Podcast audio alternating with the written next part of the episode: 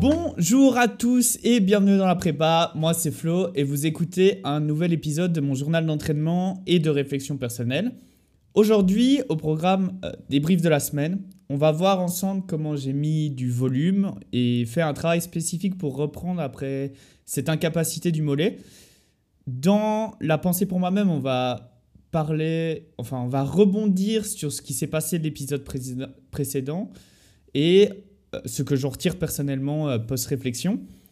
Et le pourquoi tu fais ça, je vais vous parler de Lio, donc un de mes amis proches, et de son premier ultra trail que j'ai eu la chance de suivre.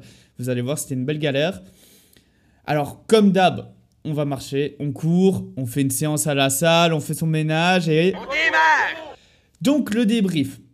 Alors, les deux dernières semaines ont été vraiment sur de la remise en charge après l'épisode jambon-mollet. Euh, j'ai pu remettre petit à petit du volume, mais euh, surtout un peu d'intensité. Le vendredi avant justement l'ultra trail de la Sibérie, donc ça on en parlera en dernier, je sentais que l'allure revenait petit à petit et j'ai pu mettre un peu plus de dénivelé sur ma semaine également. Alors j'étais sur une semaine de 8 heures de course pour environ 80 km et 2000 mètres de D+, ce qui est vraiment bien contenu des deux semaines précédentes avec la gêne euh, au niveau du mollet. Alors, j'ai focus évidemment euh, du renforcement, particulièrement, ou en tout cas précisément au niveau des solaires, donc les muscles du mollet, avec des charges dont le but était de développer la force maximale et non l'endurance, parce que l'endurance musculaire, c'est quelque chose que je travaille mieux en course en faisant du volume. Alors, en sortie cette semaine-là, un truc à noter particulièrement, c'est celle de dimanche, euh, car j'ai pu mettre en fait 5 euh, km à plat, mais vraiment très relax.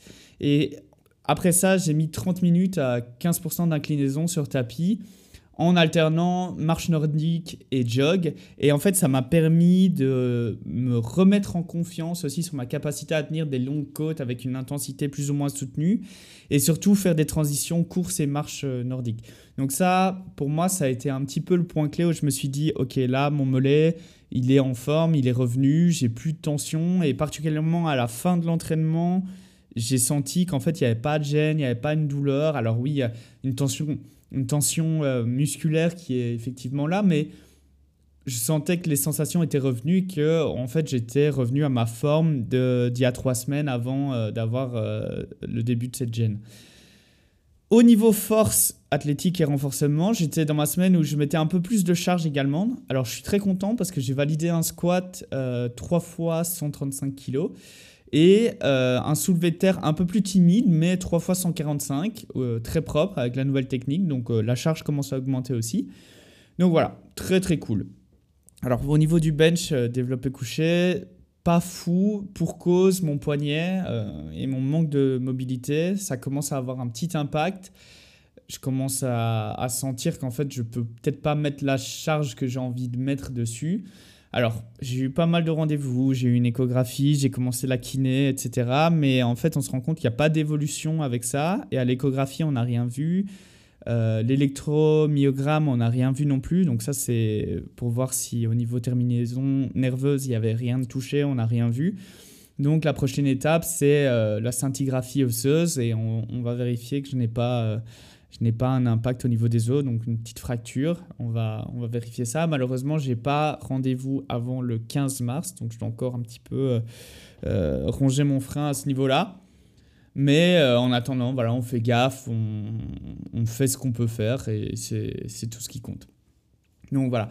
Alors, cette semaine-ci, je devais vraiment me remettre en confiance au niveau du volume. C'est super important pour moi. On est maintenant à 4 semaines de la Bacard d'Ultra, qui est mon premier objectif de l'année. Et en fait, j'ai encore un peu du mal à visualiser euh, l'objectif parce que ben, j'ai beaucoup de doutes sur euh, le volume que je vais être capable de mettre sur les trois prochaines semaines. Euh, à cause des facteurs externes, mais aussi à cause des facteurs physiques et mentaux.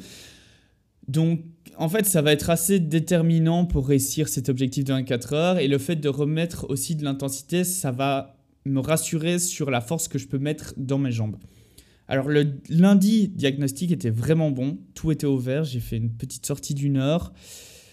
Sommeil impeccable, énergie, pas de douleur. Franchement, je me sentais vraiment prêt pour enchaîner la semaine.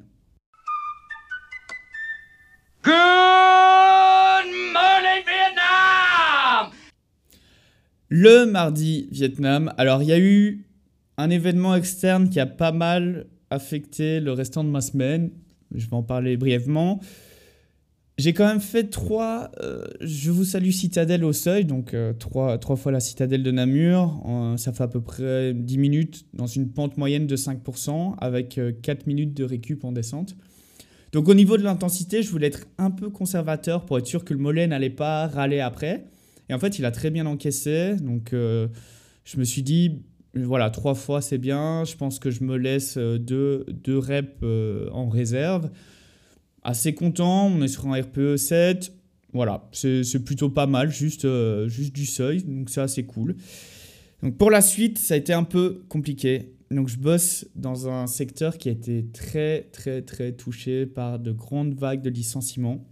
Alors par chance, j'ai été épargné, mais euh, je ne peux pas en dire autant pour 15% de la boîte euh, dans laquelle je bosse. Alors ça a effectivement généré un grand stress, on a beaucoup d'interrogations. Mais positivement, ça a aussi réveillé des opportunités que j'avais laissées un peu de côté. Et parfois, il faut prendre une petite claque et pas rester bloqué dans une zone de confort par complaisance. Donc voilà, on essaye de retirer, euh, de retirer des leçons de ça et puis se dire que rien n'est rien n'est jamais fixe et il faut essayer de, de savoir rebondir. Donc voilà, ça a généré pas mal de stress, c'est sûr, mais on rebondit positivement. Donc effectivement, bah, c'est un petit peu impacté mon moral sur la semaine euh, parce qu'on est resté euh, dans le flou euh, longtemps jusque vendredi. On a, on a tous pris le, le temps de, de digérer l'information et de la manière dont ça s'est produit. Mais suite à ça, en fait, j'ai pas arrêté ma routine, au contraire, parce que justement, on est dans une période de stress, donc il faut absolument mettre des choses en place pour faire de la gestion de stress.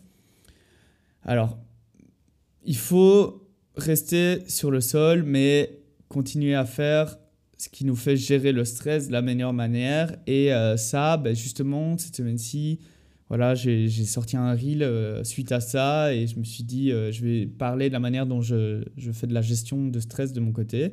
Donc si vous ne l'avez pas vu, allez voir ma page. Je vous invite à aller le voir, réagir en commentaire, partager, n'hésitez pas.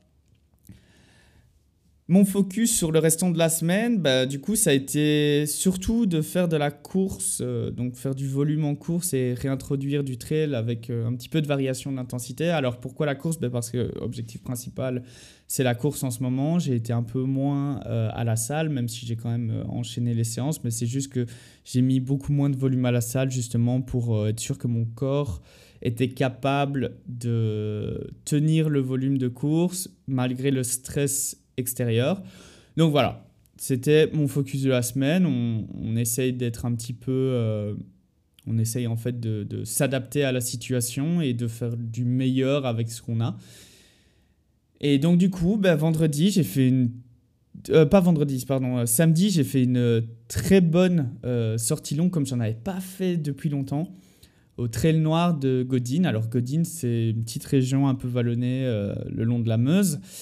Et euh, j'ai fait le 36 km et 1200 mètres de D+. Il y avait beaucoup de vent, j'ai eu un peu de pluie, mais euh, c'est surtout, il y a énormément de boue parce qu'en fait, en ce moment, bah, c'est vrai qu'il pleut pas mal dans la région et c'est boue, boue, boue, boue, boue partout.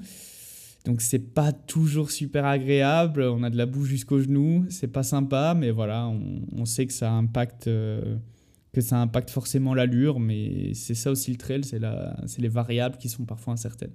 Alors c'est clair que bah, pour le coup, on n'est pas au printemps, donc voilà, ça fait partie du jeu.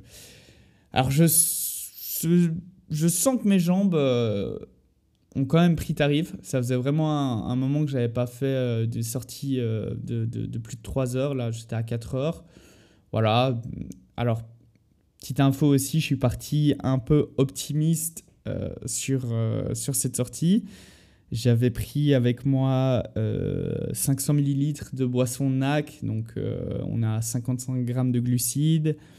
J'avais pris une purée NAC, ouais, c'est pas beaucoup en termes de glucides non plus. J'avais pris un coup de fouet. Et alors j'ai testé une compote euh, Bao qui était super bonne d'ailleurs. C'était banane, kiwi, euh, vanille. Incroyable. Je crois que j'en reprendrai. En dehors des, compotes NAC euh, qui passent vraiment crème aussi.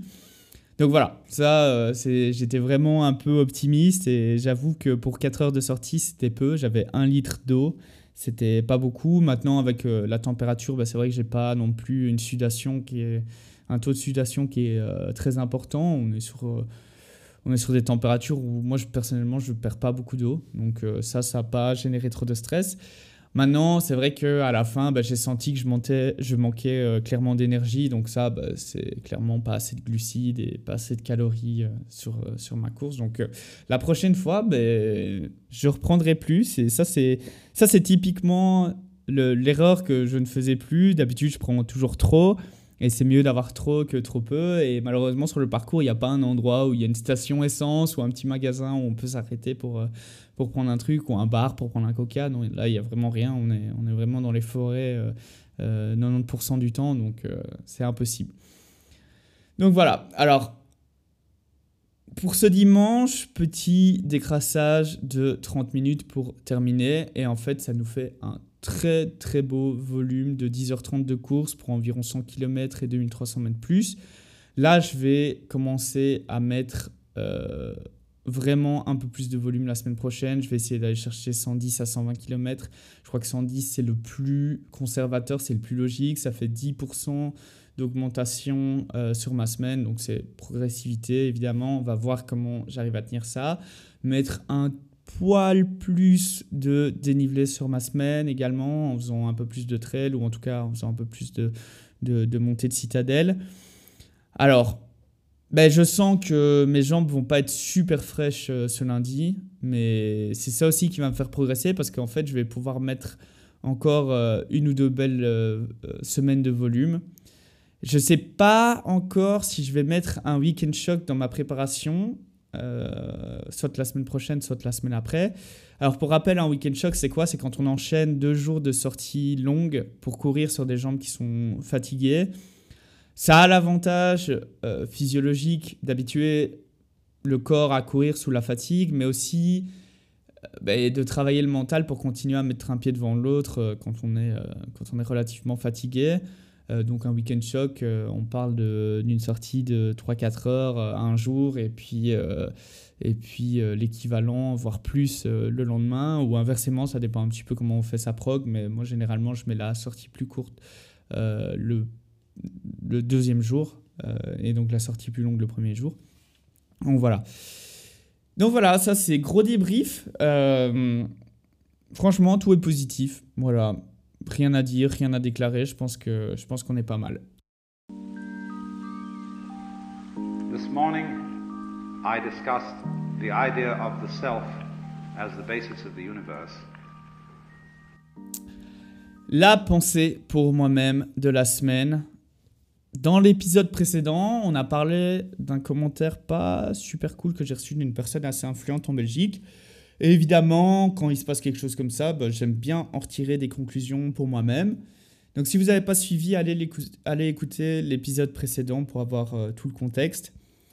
Donc pour ceux qui ne savent pas encore, je suis un énorme fan de Chris Williamson. C'est un podcasteur anglais dont le but est de mieux comprendre le monde qui nous entoure et les leçons de vie euh, qu'on peut en retirer en partageant avec euh, des grands penseurs de notre époque.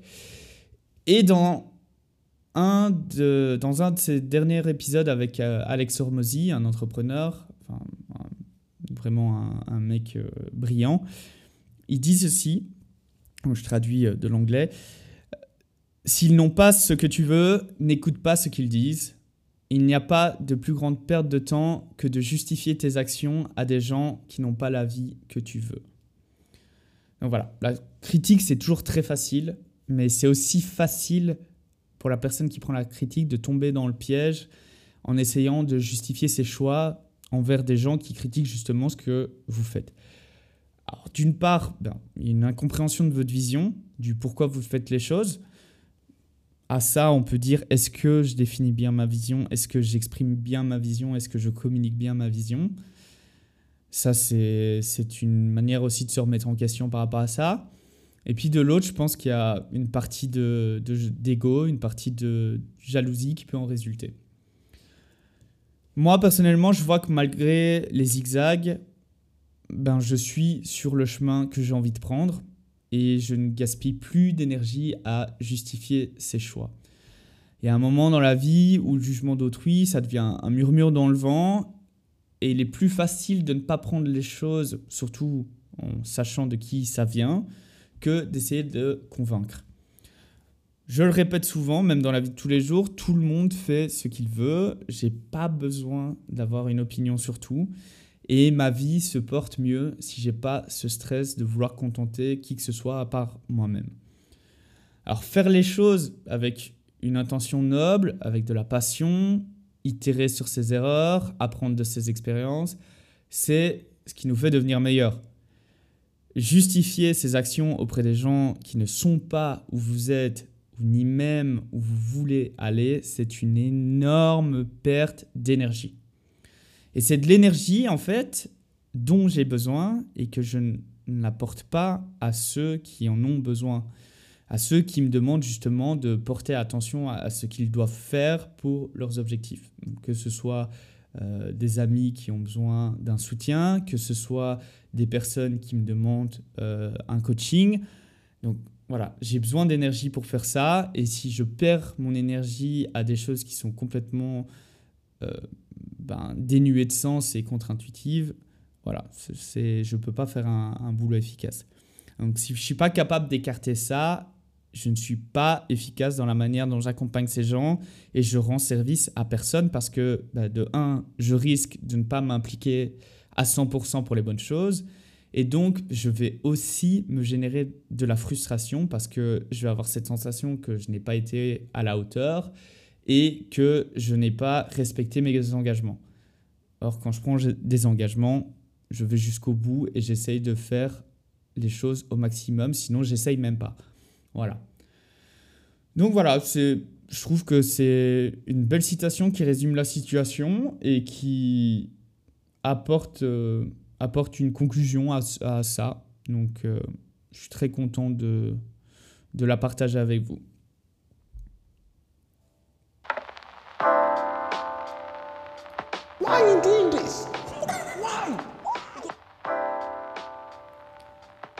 Le pourquoi tu fais ça? Alors, aujourd'hui, ça va être euh, un peu différent d'habitude parce qu'on va parler de Lio. Donc, Lio, je vous en ai déjà parlé. C'est, mon camarade. C'est, euh, c'est mon ami avec qui on fait pas mal euh, de trail.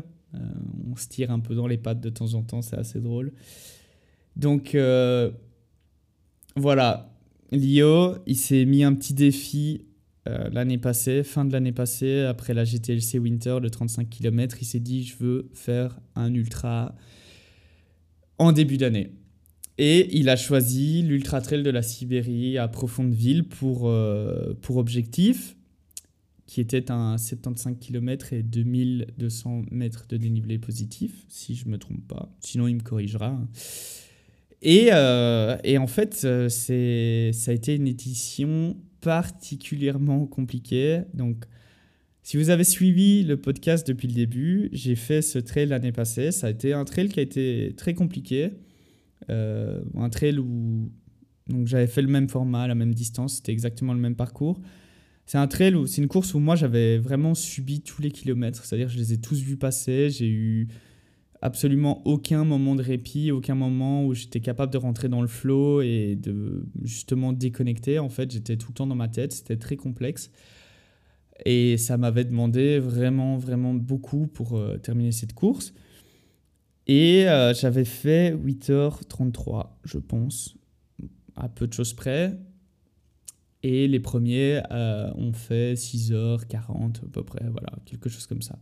Donc j'avais à peu près une heure et demie d'écart, euh, deux heures euh, par rapport au premier. Et il faut savoir que cette année-ci, il n'a pas arrêté de pleuvoir toute la semaine. Euh, il a fait une météo absolument exécrable. Et les premiers cette année-ci ont mis 8h17.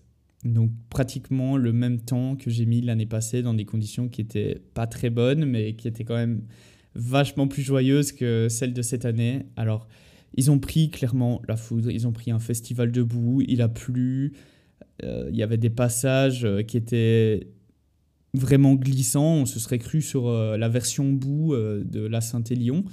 Donc voilà, c'était vraiment un chantier. Il n'y avait pas d'autre terme, c'était un chantier. Fallait plus que des crampons, fallait des, des, chaussures à pic à certains passages. Alors heureusement, euh, beaucoup avaient pris leur bâton. C'est une chose que j'aurais pas forcément faite personnellement parce que voilà, je trouve qu'en Belgique, il n'y a, pas, a pas forcément besoin de prendre des bâtons euh, vu que les côtes ne sont pas assez longues. Mais là, clairement, vu la boue, ça aurait pu être intéressant. Donc voilà, l'IO s'est lancé avec une semaine un peu euh, compliquée, c'est-à-dire qu'il était très fatigué, il dormait peu. Mais on va parler un peu euh, de sa prépa qu'il a fait euh, juste avant. Donc sa prépa, ça a été principalement de l'endurance fondamentale et de l'augmentation de volume avec un petit peu d'intensité, mais c'était vraiment pas la composante principale. On n'a pas du tout travaillé ça et voilà, ça c'est un, choix aussi de sa part. Euh, j'ai tenté de, de, lui expliquer le pourquoi du comment c'était important de le faire, mais au final, je n'étais pas celui qui gérait sa prog, j'ai juste donné euh, le schéma de la programmation jusque-là, et après, lui, comment il faisait le volume, c'était euh, absolument son choix. Et euh, donc, en fait, il a eu une augmentation de volume de à peu près 10% par semaine jusque-là. Donc, il faut savoir qu'il avait déjà un, volume en sortant de, de, de l'année passée qui était pas mal après la GTLC 35. Donc, en fait, c'était une bonne chose de capitaliser là-dessus. Et le souci avec l'IO, c'est qu'il a, il a, il a une douleur au niveau du fascia plantaire depuis la bacarde l'année passée. Bon, on rentrera pas dans le débat du comment il traite euh, ça. C'est déjà une blessure qui est compliquée à, gérer, surtout quand on fait un métier où on est beaucoup debout, ce qui est son cas. Plus le volume de course qui n'aide pas évidemment, mais voilà. On a des, on a des, euh, des, petits, euh, des petites guéguerres, des, petits conflits de couple par rapport à ça tous les deux. Maintenant, il est assez grand pour se prendre en main. Je suis pas, je suis pas son daron. Mais, euh, mais voilà, je pense qu'il y a des choses à mettre en place pour que ça aille mieux. Voilà, c'est dit. Donc voilà. Donc ça prépa, nickel. Dernière semaine de prépa, c'était, la semaine de la course. Alors il y avait... Euh, en fait, euh, il y avait un choix à faire. Soit on prenait deux semaines de tapeur, soit on n'en prenait qu'une. Sachant que si on faisait deux semaines de tapeur, ben, en fait, sa plus grosse semaine allait être un peu short au niveau volume. Ben, en tout cas, c'est c'est ce que j'avais l'impression par, rapport à, par rapport à son niveau, puis, puis aussi par rapport à son mental, parce que parce que c'est quelqu'un qui doute pas mal euh, de ses capacités, alors qu'il ne devrait pas. Et en fait, avoir une grosse semaine avec euh, justement, après une semaine euh, de tapeur, enfin la semaine de la course de tapeur, ben, je pense que ça, c'était un peu. Ça allait peut-être mieux jouer pour lui, donc c'est ce qu'on a fait. Et euh, du coup, on a fait une dernière semaine vraiment relax. Et en fait, euh, cette dernière semaine, il était censé vraiment focus, euh, sommeil, se reposer, faire juste une ou deux sorties pour, bah, pour quand même rappeler au corps ce qu'il allait subir, mais sans mettre trop d'intensité, sans mettre trop de volume. Et malheureusement, au niveau sommeil, ça a été catastrophique. Et puis, euh, puis voilà, le stress a commencé à, prendre le dessus. Beaucoup de doutes, beaucoup d'incertitudes. Et une chose qui a aidé, ça a été un massage euh, sportif chez euh, Agnès Herbiès. Là où je vais aussi, voilà, elle l'a retapé. Elle lui a, elle lui a vraiment redonné, enfin nettoyé en fait les jambes. Et je pense que ça, ça a pas mal aidé. Il avait les jambes un peu moins lourdes. Bon, c'est vrai que le lendemain, il était un petit peu euh, courbaturé parce que le massage est un peu. Euh, c'était la première fois qu'il en faisait un comme ça. Donc, euh, un peu de courbature. Il y avait beaucoup à nettoyer au niveau des nœuds. Mais, mais en tout cas, ça, ça a clairement aidé. Et, et le, le, matin de la course, en fait, il s'est fait mal au niveau de l'avant de la cheville en mettant sa chaussette. Donc le matin de la course, il m'envoie un vocal en me disant je sais pas si ça va aller, etc. Et donc, bah, moi, je le rejoignais au départ de la course pour prendre, pour prendre des affaires pour lui donner sur les ravitaux. Et au départ de la course, bah, évidemment, là, il y a, des doutes, il y a des douleurs, etc. etc. et c'est pas, pas fou, quoi. Donc, euh, il faut qu'il essaye de se mettre dedans. Et je pense que, voilà, il s'est mis dedans. On se trouve au premier ravito. Là, je le vois arriver, très humide. Euh, je trouve qu'il a bonne mine. Je trouve qu'il a l'air, euh, a l'air frais il a l'air euh, dans la course, mais c'est vrai que ça a l'air d'être rude avec euh, les conditions météo. Il fait quand même relativement froid. Je crois qu'il faisait 2 degrés et demi en plus avec la pluie, la boue, etc. Il, voilà, il, euh, gère. niveau nutrition, incroyable. Il a mangé ce qu'il devait manger. Il était vraiment bien au niveau apport glucides, apport calorique. Donc ça, très content, trop cool, trop bien. Et euh, il, repart, euh, il repart. Alors, deuxième ravito, là j'ai eu un petit bug, euh, c'est-à-dire que j'avais le live tracking de sa balise GPS. Et le, sur le live tracking, le ravito était marqué au, au 46e, mais en fait, le ravito était au 43e. Et donc, je l'ai loupé à deux minutes près parce qu'en fait, il m'a envoyé un vocal en me disant qu'il était à tel endroit à la base de vie, alors que moi, j'y étais pas du tout. Donc, je l'ai loupé. Et, en fait, je lui ai téléphoné, euh, vu qu'il était en train de se changer, etc. Je l'ai eu au téléphone parce que euh, quelques, enfin une heure avant, en fait, euh, moi j'étais en train de courir un petit parcours en attendant pour qu'il arrive sur le ravito, et il m'a envoyé un message vocal qui m'a pas fait plaisir du tout. il sait très bien, donc il m'a envoyé un message vocal en me disant que voilà, il avait vraiment mal au niveau des chevilles, euh, qu'il ne savait pas trop s'il allait continuer, qu'il allait voir jusque la base de vie, etc., etc. Et en fait, là, il rentrait clairement dans le doute parce que parce qu'il rentrait dans l'inconnu, en fait. C'est-à-dire qu'au-delà de 35 km, il n'avait jamais fait plus. Et là, il rentrait vraiment, vraiment, vraiment dans l'inconnu. Et franchement, euh, quand j'ai reçu son message, en plus, moi j'étais en train de monter une côte de 20%, j'avais juste envie de crever. Et je reçois son message, j'avais vraiment la, j'avais vraiment la, la, rage, donc j'étais pas content. Je lui ai renvoyé un vocal en lui disant Bon, écoute, maintenant, là, tu sais pourquoi tu as signé, tu sais pourquoi tu es là et tu sais pourquoi tu vas aller jusqu'au bout. Moi, je ne veux pas que tu t'arrêtes à la base de vie, c'est hors de question. Euh, tu as, sacrifié beaucoup ces dernières semaines, tu as sacrifié beaucoup de temps avec tes proches pour pouvoir t'entraîner c'est hors de question que tu abandonnes maintenant. C'est hors de question, c'est tu vas y aller et tu, je veux que tu regardes autour de toi et que, et que euh, tu te rends compte que tout le monde a mal en fait. Il n'y a pas que toi qui as mal et ça fait partie du jeu et on a tous mal quelque part quand on fait des courses comme ça. ça c'est comme ça, voilà. Il y a toujours un moment donné où on commence à rentrer dans des douleurs. Alors on espère que c'est surtout de la fatigue musculaire, mais une douleur ça arrive et il faut savoir passer outre. Donc il arrive sur la base de vie, là je lui téléphone, je réitère mon speech, c'est-à-dire que je lui fais bien prendre conscience que maintenant faut y aller. Et je suis très content parce qu'en fait quand je lui téléphone, il était en train de se changer et dans sa tête, dans son mental, on était complètement différent du message vocal qu'il m'avait laissé juste avant. Il était en train de se changer, il était en train de se ravitailler. Et euh, il était dans une mentalité où il y allait, quoi. Il s'arrêtait pas là et il se dit non, c'est bon, ça va aller. Et là, du coup, j'étais vraiment content et je lui ai dit, bah, écoute, je te, je te rechoppe au prochain ravito et, et après, bah, le travail, il est fait en fait. Tu as, déjà fait, euh, déjà fait la moitié. Donc euh, là, maintenant, il n'y a plus qu'à. Et donc, je, je, le vois arriver sur le dernier ravito. Et même au niveau de son visage, il a l'air d'avoir encore beaucoup d'énergie. Il n'est pas fermé. Il n'a pas l'air trop tiré.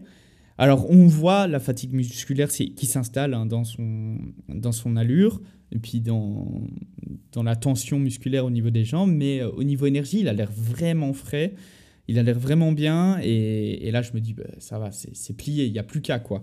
Donc, euh, donc voilà, je lui, je lui refile quelques gels, il prend le ravito, il prend un petit coca, et puis, euh, et puis il repart assez vite, donc ça, c'est cool, parce qu'il ne traîne pas trop sur les ravitos. Euh, en tout cas, sur le premier et dernier ravito, il a vraiment pas traîné, il est reparti assez vite. Euh, et ça ça, ça, le remet trop bien. Moi, quelque chose qui m'a fait énormément plaisir, c'est qu'en fait, il y a beaucoup de gens qui sont partis devant lui euh, pendant la course qui lui mettait euh, une bonne demi-heure sur le parcours. Et en fait, à la base de vie, il n'a pas traîné, il s'est changé. Il a fait ce qu'il avait à faire et il est reparti très vite. Et, et, je me suis rendu compte, en fait, il a grappillé énormément de place à ce moment-là.